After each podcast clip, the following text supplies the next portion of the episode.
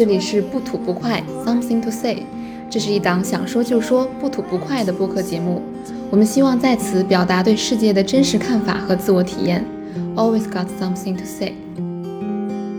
A cup of coffee, a bit of news. Someone's always got something to say. 首先，我们来做一下自我介绍。我是伟奇，是一个致力于安利音频内容的自来水式听众。那现在在我身边的是我的嘉宾俊俊，成功被我安利并且爱上了播客。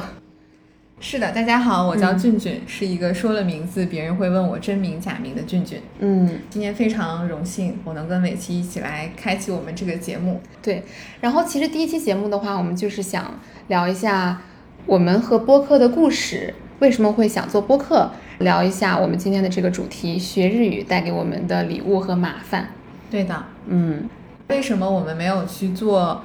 啊、视频，选择用音频的这样的节目来表达我们自己的想法呢？其实主要是因为伟奇是一个对音频非常有了解的朋友。没有没有，一 般一般。嗯，其实就是我觉得有两点吧，一个是我确实很认可音频内容本身的价值，再一个的话就真的是爱，爱它。对，感觉可能最初的这一份喜欢是来源于很早之前听电台。就会有一种，虽然说你和电波那端的人隔着一个比较远的物理距离，但是你能接触到他的想法，他的声音很有温度，也很有亲近感。对，其次的话，我认为音频和视频相比，嗯，其实它相对而言没有那么容易被人误解。我不知道这是不是也是声音的特性，就当你看视频的时候，你会去解读一个人的表情、眼神，嗯，但是一个人和你说话的时候，你能够比较百分之九十以上的 get 到，如果你们有默契的话，那就是百分之百的 get 到他的意思。对，而且我为什么就是接受了伟奇的安利之后，一直会尝试去听不同的音频节目，也是因为无论是中午吃饭的时间，还是晚上的睡前，当自己不想再面对电脑屏幕的时候，就可以啊、通过这个节，通过各种音频来了解不同的人的生活和想法，觉得是非常有意义的。我特别同意俊俊说的这一点，就是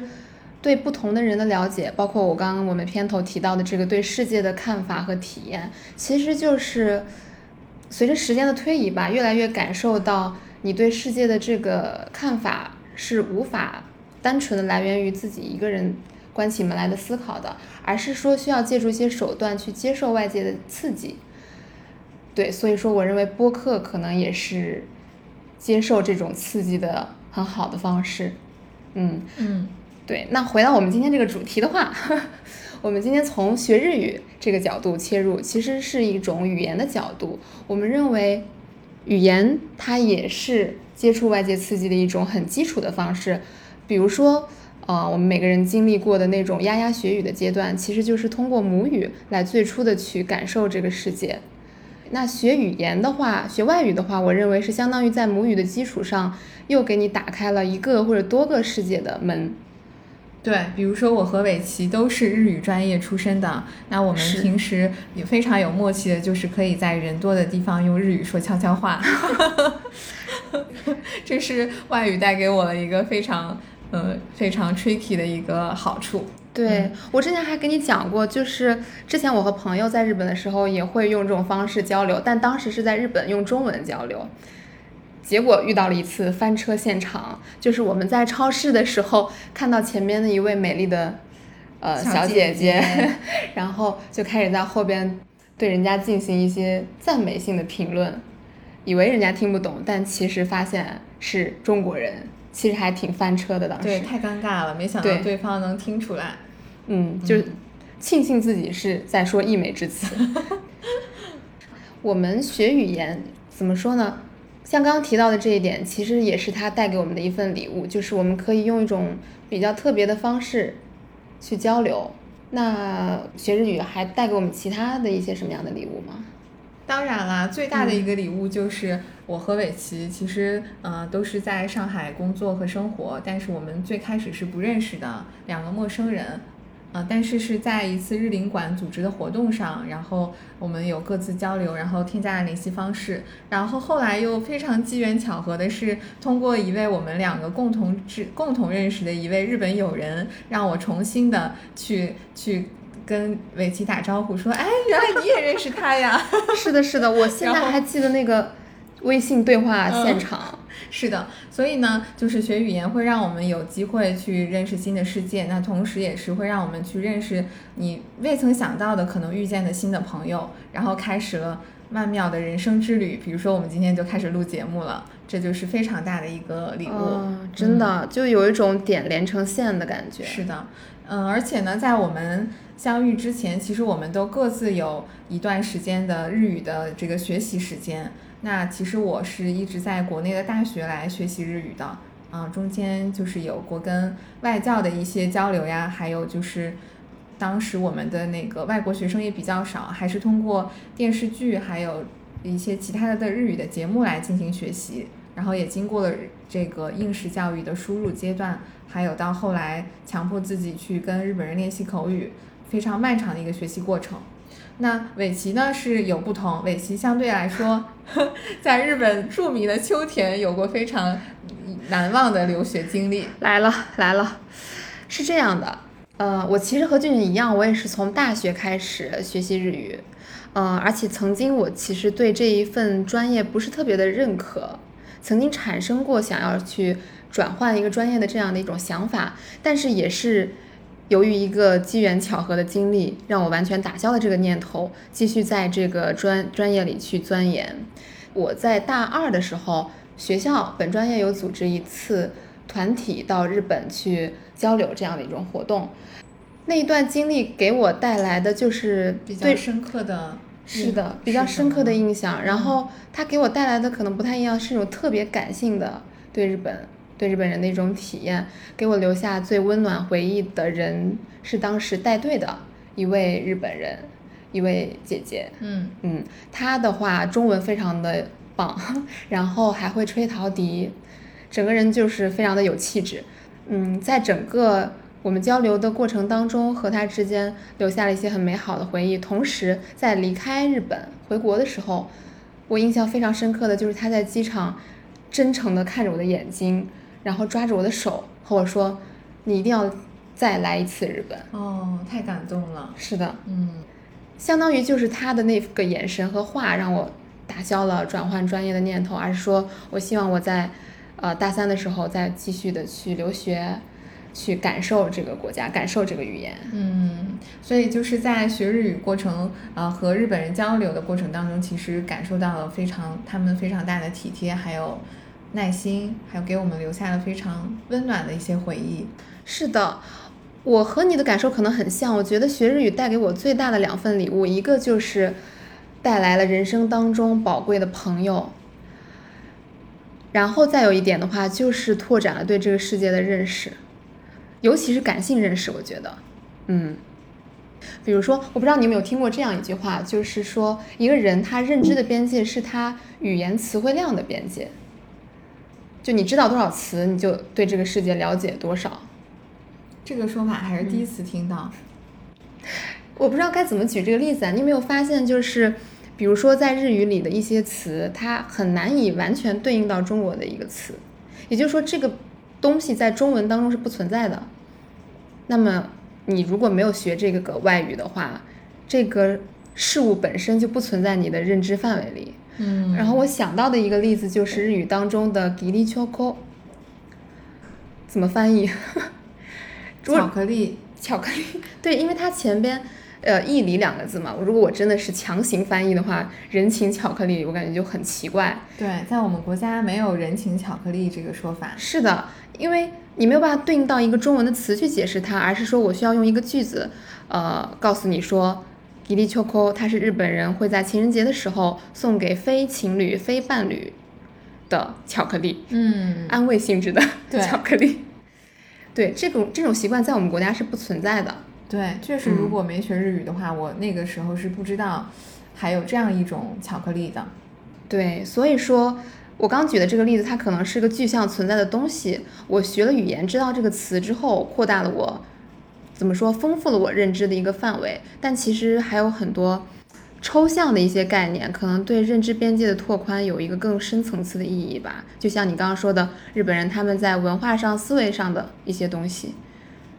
嗯，嗯对的，因为确实我们学日语，其实到毕业也有七八年、小十年的时间了。嗯然后在这么长的时间里呢，其实它不只只是不仅只是一门语言，让我们跟外国人去交流、去交朋友，而且也改变了我们很多，比如说这个穿衣风格啊，甚至化妆的风格都可能会偏日系。而且有的时候会习惯性的像日本人一样点头，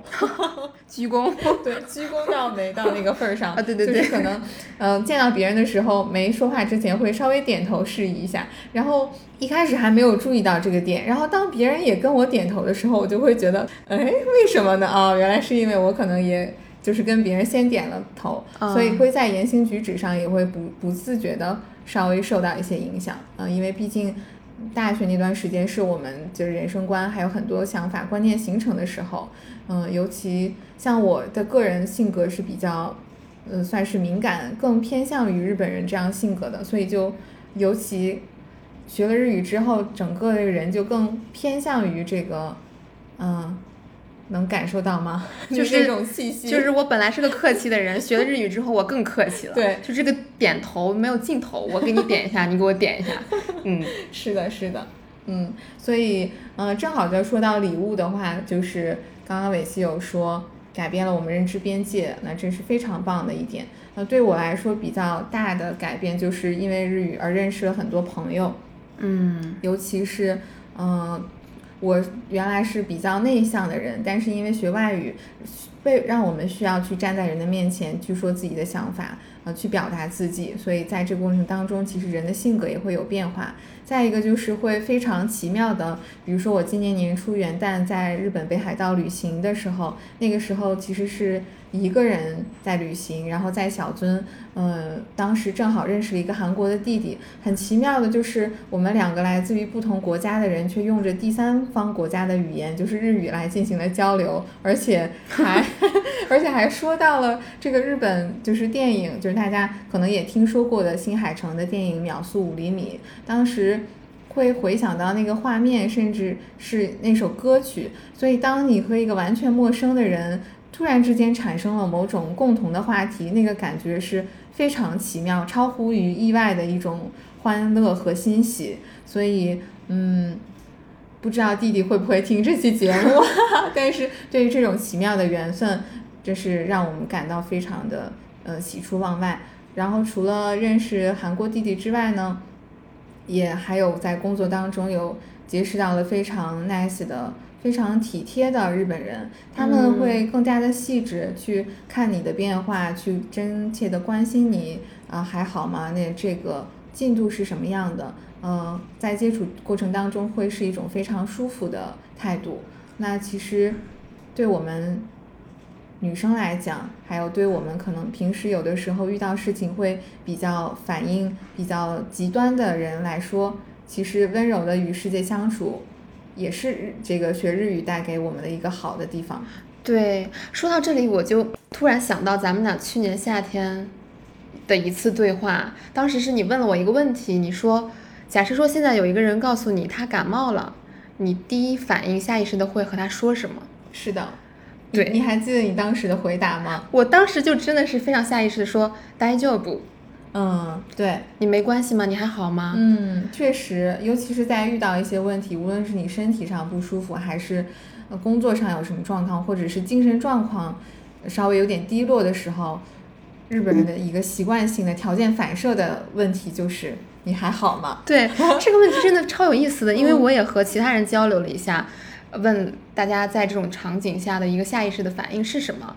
我得到的一一种回答是说，你吃药了吗？不对，怎么话话听起来不像什么好话？就是你有药吗？嗯，你有好好的在治疗吗？这样的一种关切，或者说你有采取什么解决方式吗？嗯，嗯，可能会直接跳入到就是为对方解决，没有会说先关心一下，关就是语言上或者情感上关心一下。对，就直接上升到多喝热水这种的一种 解决方案，嗯，就很有意思。所以因为去年的这次讨论，也让我们就是引发了这次节目的一个选题。对，我们的感受就是说，学学一门语言，它是真的会影响到你的一些思维方式的，包括你在遇到一些生活或者工作场景时候的一个下意识的反应。还会想到什么其他的呢？辛苦了，辛苦了啊！但我记我我怎么印象当中日语有一些特别细微的东西，就是对不同的上下级关系说的辛苦了的表达是不太一样的。嗯，啊啊！我好像我觉得学了日语之后会对我有一个影响，就是在说辛苦了的时候，我会想一下我对这个对象说辛苦了是否合适，感觉有一种从上往下的那种视视线的感觉。嗯，对，所以不太会和我的上级去说辛苦了。对吧？对，是的，因为在我们这个中国人的视角来看的话，基基本上都是领导可能下班之前会跟你说，哎，小张、小李辛苦了，早点走。那日本人他是下级也会跟上级说辛苦了，但是所说的这个词是不太一样的，稍微有点儿区别。嗯嗯，所以就是在各种生活细节当中会，就是分的场景会更加细致。我不知道这种区别在中文里怎么办啊？就是我上级和下级说辛苦了，下级和上级说什么您受累是吗？就很奇怪啊，这个东西。对的，是稍微有点不一样。嗯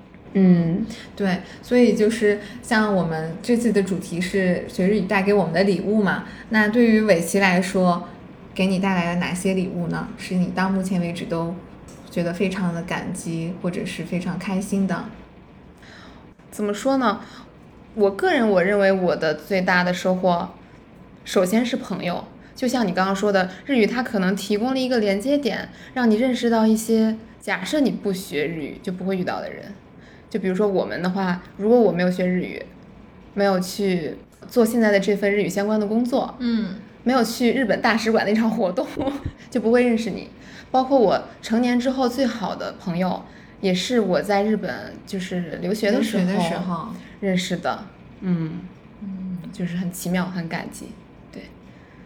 其他的话主要就是在刚刚我提到这个对世界的一些感受上吧。就有些东西它可能曾经不存在在我的概念当中，因为学习这个语言，知道了哇，原来还有这样的东西或者这样的一种想法。啊，说到这里，我又想起来一个怎么说一个电影，它是很神奇的一个从语言学这种角度去切入进去的科幻电影。科幻电影是《降临》，降临。它的话其实是有一本科幻小说改编过来的。这本小说的话叫《你一生的故事》。呃，这个故事比较吸引我的一点就是说，大部分的科幻电影它可能会从一个物理啊之类的这样的一种角度去切入，但它的话是让一位语言学家去解决和外星人交流的问题，如何让外星人学习我们的语言，如何去学习外星人的语言。对，然后最后外星人的这个语言系统影响到了他的思维方式，对，是这样的一个故事。嗯嗯感兴趣的朋友可以去看一下这部电影。对，还有他的原著小说。接下来我们可能会说一说，嗯、学日语之后的给我们的一些 trouble 带来的一些小麻烦，嗯或者是让我们这个性格上有的时候觉得有点纠结的地方。对，其实怎么说呢，就是我感觉有有的时候就是这样吧，一个事物可能在它比较好的一面之外，还有它的背面所在。对于我而言的话，我感觉学日语之后可能会放大一些本身像你说的性格当中存在的一些，要说缺陷嘛，盲点吧。嗯对，对于我而言的话，嗯，其实我本来就是一个不太容易特别快的和其他人敞开心扉、迅速的缩短距离感的这样的一种性格，感觉可能日语会放大我性格当中的这一面，经常会在怎么说接触的初期会让人觉得很有距离感，或者说觉得你这人特客气，对，客气到有礼貌。是的，非常有礼貌，甚至客气到让人觉得不知道该该怎么和你拉近距离了。嗯，对，就是因为平时日本人他们都是待人接物都很有礼貌的，嗯嗯，所以在不是很熟悉的关系进展之前，都是保持着同样的一个距离来相处。对我感觉日本人他们对于这个距离感，呃，虽然接触的日本人不是那么多，但整体上感觉他们对距离感这个东西是很敏感的。怎么说？会根据我和其他人的距离感去采取一个相处的方式，会去想我现在和他在这样的一种关系下的话，有些话我我是不是不能说，有些事我是不是不该做？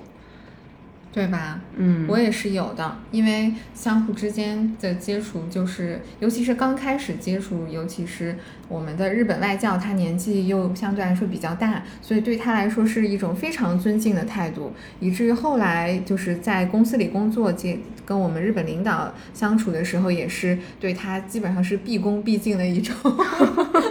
不是说跪舔，但是就是 崇高的对他崇高的敬意跟他相处。但是他有的时候其实也可能会呃觉得你是比较年轻，想跟你开个玩笑啊这样的。所以其实人和人之间可能在最开始保持一定的礼貌之后，我们还是就是可以比较近距离的接触。到后来就是我也会，我有发现我们有一些同事可能在。喝了酒之后会有另外的一面比较呃张狂的一面展示出来，所以其实可能我们彼此都希望了解一下更真实的呃对方，呃，所以但是嗯、呃在和是刚开始和日本朋友接触的时候，可以是呃比较注意一些礼貌的问题啊，尤其是时间性的问题，还有嗯穿衣着装可能也要注意一下。就是正式场合，嗯。嗯对对对，嗯，尤其是我正好想到，就是之前我们日本同事来中国出差，因为他们平时日常上班都是要穿西装的，呃，但是没想到就是我们可能中国人在出差的时候，还是以一种非常休闲 casual 的着装，就让他比较惊讶。然后他当时第一天是穿了那个西装的，然后第二天就入乡随俗，穿起了那个休闲裤和短袖，哇，迅速的融入到了我们的氛围当中，对，非常随意的氛围当中。随意的氛围可能是让人觉得比较舒适吧。就包括刚刚说的这个距离感的打破，总需要有一个人打破了这个距离感之后，大家其实以一种更亲近的态度去相处，都是会更舒服的。嗯，嗯，对。就包括我们还有一点，就是日语感觉经日本人大家经常会说的一个，就是不愿意给其他人添麻烦。我感觉这可能也是距离感衡量的一种表现吧。我不愿意给你添麻烦，然后有一个难题的话，我可能尽量自己解决。实在无法解决的时候，也要找一个距离感足以让我觉得有安全到我可以和他请求帮助的这样一个对象去提出我的需求。对，有的时候可能，嗯，在跟我们就是本国自己的朋友接触，还有跟日本朋友接触之间，会有两个极端，就是可能我们很熟悉的朋友之间会特别不在乎，就是有什么事情都，哎，你过来帮我弄一下，啊，对，什么事情都麻烦别人。但是其实，尤其是可能呃熟悉的朋友、关系好的朋友，或者男生之间，觉得因为这样的互相拜托别人，才加进才增加了我们彼此之间的友情。嗯，但是尤其是可能我们学了日语之后，会就不自觉的说不给对方添麻烦。对，这个时候好像不好意思去求别人，就有什么事情都自己做了。然后可能有的时候我们朋友会觉得，嗯，是不是他不信任我，啊或者是他不想不想理我呀这样的，嗯。会可能在知道了朋友的这样的就冷落的他们的想法之后，可能会稍微去想一想，哦，原来这个有的时候对我们的关系是一种不好的影响。对，嗯。它会让你就是不太利于和别人之间特别真诚的表达自己的想法。对，嗯。嗯，但是对于可能商务场合或者是你们一般的关系的话，嗯跟他们相接触来说还是非常非常的舒服的，也会留下很好的印象。确实是。那我们聊了学日语给我们带来的礼物和麻烦，其实，呃，是我们今天想聊的这个语言对思维方式影响的一个侧面的表现形式吧。但其实，呃，我们这个节目的话，在今后还想探讨一些除了语言之外，我们其他的用于去了解、感受、体会这个世界的一些方式，以及我们自己的看法。比如说，俊俊很喜欢的书，然后我很喜欢的电影等等。那这一期的话，我们聊了做播客的原因。其实这个想法也出于想对自己的一些想法状态的一种记录的对。，因为我和伟奇都是工作非常忙碌，这个事情过去了就翻篇儿，再也回忆不起来的人，所以需要人为的通过笔记、图片和嗯通过音频来记录自己过去的生活。尤其是我，就是记忆力超差的，每次看到那种阿兹海默题材的电影，就会泪流成河。